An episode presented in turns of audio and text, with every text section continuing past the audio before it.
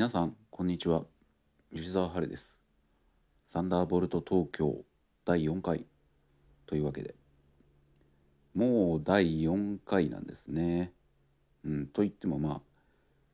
2週目ですけれどもね、えー現状水曜日と日曜日と、えー週2回ずつ配信できればいいなと思ってやってるんですけど。まあこれが後々増えたり増えることはもしかしたらないかもしれないですけれども、うんまあ、減る週1回とかになる可能性はあるんですがとりあえず、えー週2回やれればなと思って始めたんですが、まあ、この調子でいくとなだから月8回とかですもんね。月8回1年とか続けられたら結構な結構な数を喋ることになるけれど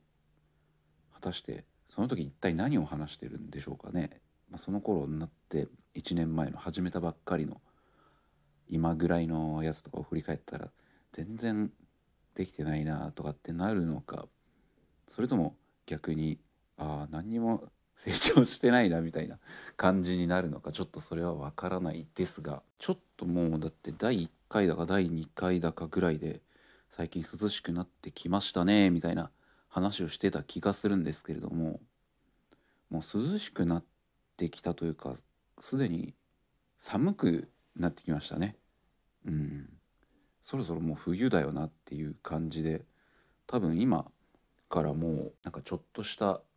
薄手のアウターなんて買ったところでって感じですもんね。もう冬何着ようかなって考えてるような感じになってきまして。でやっぱ寒さ僕寒いのはちょっとやっぱ苦手だなと思って、え5ヶ月半年ほど続けてきているランニングのモチベーションがもう寒さでぐんと落ちまして多分始めてからずっと週3ぐらいでだいたいまあ週3で、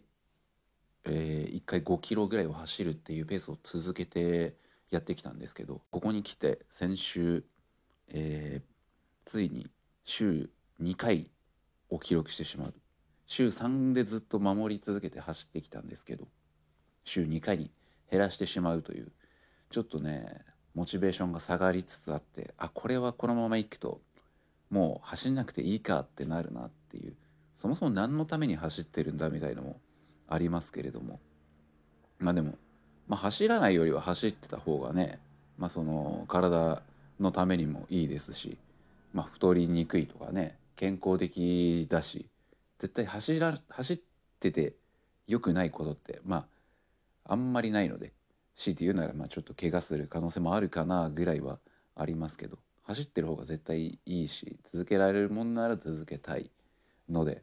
うんまあ、ウィンドブレーカー新しいのをね買ったりしつつモチベーションを保っております。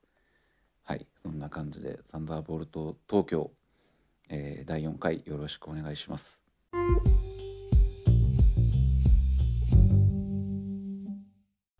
大枠でいくと最初にブログを書き始めたっていうのがありまして、うん、ブログをまあそのジーンズがデニムが好きだったので過去形にするのもあれなんですけどデニムが好きなのでそのジーンズの、えー新品から色落ちしてボロボロに朽ち果てていくまでを記録しようみたいな。まあ後で振り返ったら面白いかなぐらいの感じでブログを書き始めてっていう感じだったんですけど。でブログを書き始めてんでまあそれが次第にまあ結構いろんな人に見てもらえるようになってでその時に履いてたジーンズっていうのが、まあ、アーペーセーというフランスのブランドのえージーンズだったんですけれども英語読みすると APC これ APC って発音していやいや APC じゃなくてアーペーセーだからみたいなこのあまりファッションブランドに詳しくない人とそのファッションブランド詳しいぞマウントを取る人の間で、えーされているというくだりがあるらしいですけれども。ただ普通に英語圏の人はフランスのブランドだっていうのを知った上で APC って発音してたりするので別に APC でもおそらく間違いではないのではないかと思っておりますでねで当時まあ割と今でこそもう普及してしまったんですけれどミニマリストみたいなものの走りだったというかで、まあ、ミニマリスト御用達のブランドみたいな歌い文句があったんですね。でなんというかまあ本当にミニマリストっていうのが必要最低限のものを持ってそういうライフスタイルっていうのがまあ定着している人もいると思うんですけどある程度何て言うんですかねこうシンプルで、えー、洗練された暮らしみたいなこう表層の部分だけを捉えてファッション的に、えー、捉えている側面も多分そのムーブメントの起こりの頃はあったと思うんですね。でそういう流れでうんそのブランドとして主張していないっていうアーペーセーのジーンズはこうパッと見て、えー、どこどこのブランドだなって分かるようなロゴがあったりとか、えー、そういう装飾がほとんどないものなので、まあ、そういうのが何というかミニマリストの流れと合致したのかな。でそこで割とまあ アーペーセー のジーンズって昔からあるんですけどちょっとまあファッション界隈で取り沙汰されるようなことが多くてちょっと流行ったんですね。結構その アーペーセー のジーンズデニムっていうのはまあ過激というか、まあ、ジーンズ界隈でいくと、うん、一番簡単なところでいくとジーンズは洗うなっていうもう生地をどれだけ傷めようと、えー、綺麗な色落ちのためには洗うなっていう、まあ、それってだからどんどん汚れも蓄積しますし生地も傷んでくるんですけれどもその洗わないでこそかっこいい色落ちになりますよっていうのをもう全面的に推奨してるデザイナーズブランドとしては結構何て言うんですかねかなりありえない発想というかもうデザイナーズブランドって割ともうお店に並んでる状態がベストですよっていうようなねところが多いのでなかなかそういうもうリジッドのジーンズを常に、えお店に並べて、えー、サイズレンジもレディースからメンズまでこうユニセックスで23とか4ぐらいから378ぐらいまであるのかな？を揃えてっていうのはねなかなかないケースなんですよね。うん、でだからなんだろうな。RPSA 自体を好きとか、まあ、特に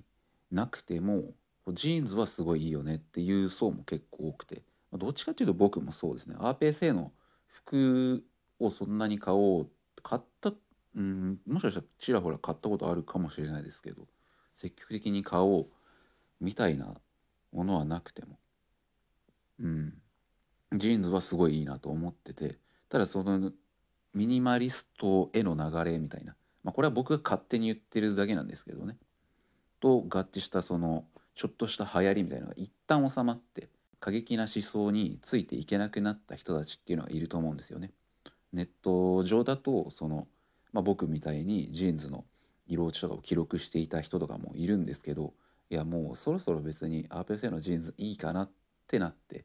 でまあ別にジーンズ自体がそこまで入れ込んで好きだったとかっていうわけでもないから他のところに流れていって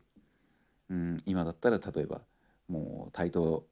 ジーンズではなくワイドなパンツだったりそろそろフレアなものを買ってみたりとかってその世間の流行に付和雷同するみたいな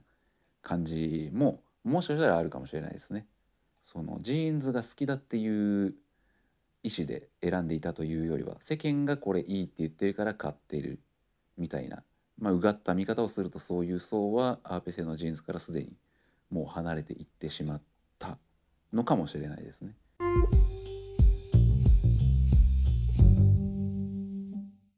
ただそんな中僕もだんだんもうジーンズばっかり履いてた時期もあったんですけどジーンズばっかり履いてんのもなと思ってもうこれはこれさえ着てればいいやってなってくるとだんだん何ですかね自分で考えてものを選択しなくなるってなるとすごい感度が鈍っていくよなっていうのはずっと思っていてだからずっとアンテナを張っておくために、えなんだろうジーンズ以外の選択肢もあってもいいしあった方が楽しいよなと今では思ってるんですけどそんな中であれ？なんかまた RPSA のジーンズ履きたくなってきたぞっていう流れが自分の中で最近あります。うん買うんじゃないかなと思ってるんですけれども。そんな話を、えー、また次回も引き続きしようかなと思っております。一人で喋ってても意外と10分とか経つのは早いですね。うん。ただこうノーカットで撮っているとすごく喉が渇きますね。うん。というわけで、えー、また次回も聞いていただければなと思います。吉澤春でした。